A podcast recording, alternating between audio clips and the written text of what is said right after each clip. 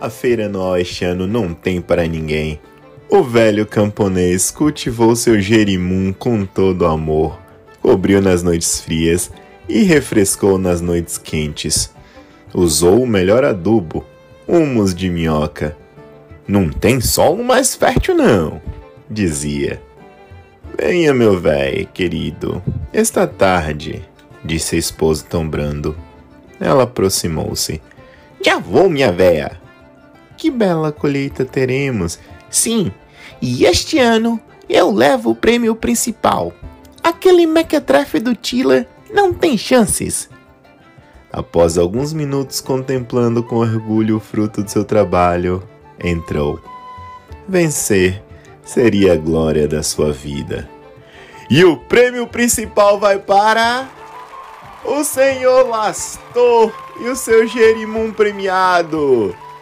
Foi um alvoroço.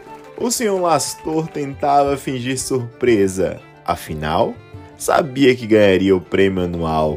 Subiu as escadas para receber a faixa.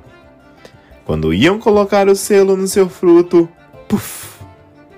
Ele furou e saiu feito uma bexiga, esvaziando enquanto fazia piruetas pelos ares.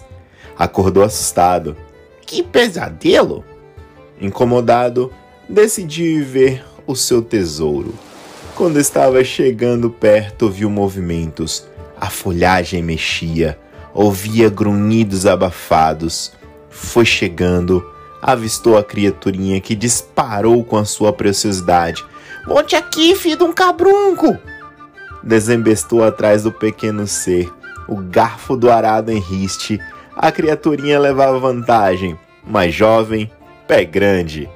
A cerca que delimitava o terreno se aproximava. Com um salto, o pequeno meliante escapou. O pobre lastou, desolado, tentou saltar a cerca, em vão. Péssima hora para escolher arrumar o tapume.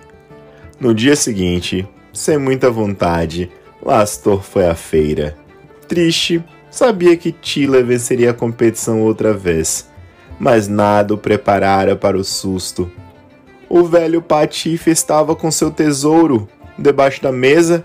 O pequeno meliante, com alegria, usufruía do pagamento pelo serviço. O prêmio anual vai para o Gerimundo Tiller!